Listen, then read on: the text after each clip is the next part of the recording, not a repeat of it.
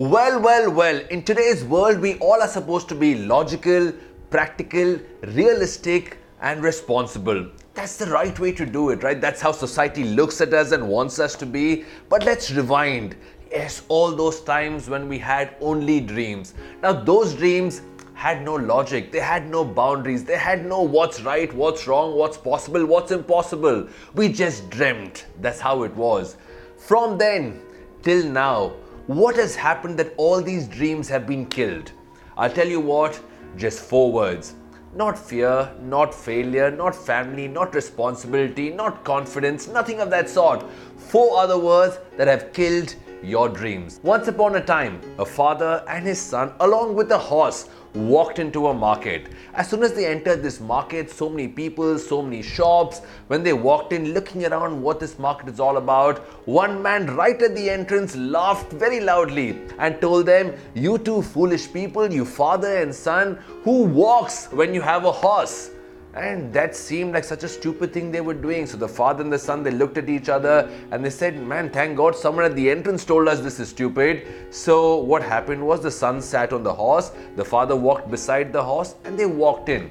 As they walked in, one man screamed in a very rough, rude manner and told this young boy, How insensitive are you? Your father, much more senior and aged man, he is walking, struggling, and sweating. And you, young boy, with all the energy, you're walking or uh, you're sitting on a horse. I mean, this is so insensitive. The father and the son, they looked at each other and they said, Yeah, actually, what this man is saying is logically absolutely right. So, what they did was, they swapped positions. Now the father sat on the horse, the son was walking beside the horse, and they went further down this market, looking at people, talking to people, people looking at them. And then one lady saw this and she screamed along with the group. All of them said, Really, this old man, how inconsiderate are you? How can you, a man with all the energy, sit on the horse and a young growing child who's sweating, not so strong, he's walking beside the horse?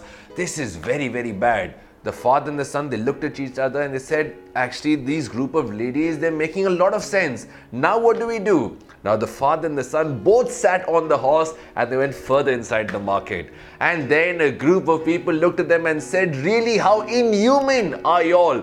Two of y'all with so much of energy water food you're actually sitting both of y'all on a horse? This is really inhuman. Now the father and son once again they looked at each other and what happened next that's not your problem. But what happened in all of this is actually your problem. The moral of the story is what has killed all our dreams. What are those four words that killed your dreams? What will people think? When we talk about this, when we think about this, what will people think? Our entire perception of life changes. Today, before you put a status on Facebook, you put a picture on Instagram, you, you tell someone about your dream, you want to learn something new, follow a passion, all we think about is what will people think? And that one thing has ruined all of us. We're so scared to disappoint people whether it's family, whether it's a stranger, whether it's a friend, we're scared we might be ending up disappointing them. But someone very wisely said, if you can't handle criticism, you want no criticism, the only way to do, or the only thing to do is be nothing, say nothing, do nothing. And that's definitely something you don't want to be.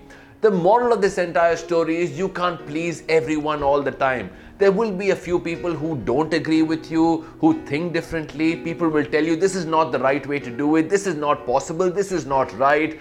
At the end of it, the people with these opinions haven't changed the world, but the people who defied these opinions, they've changed the world. At least they've changed their world this way. Simple point is don't take people's compliments to your head and never take criticism to your heart. If these four words can be replaced with what is my passion, this is my purpose, life will be a lot more different. Dream and dream big.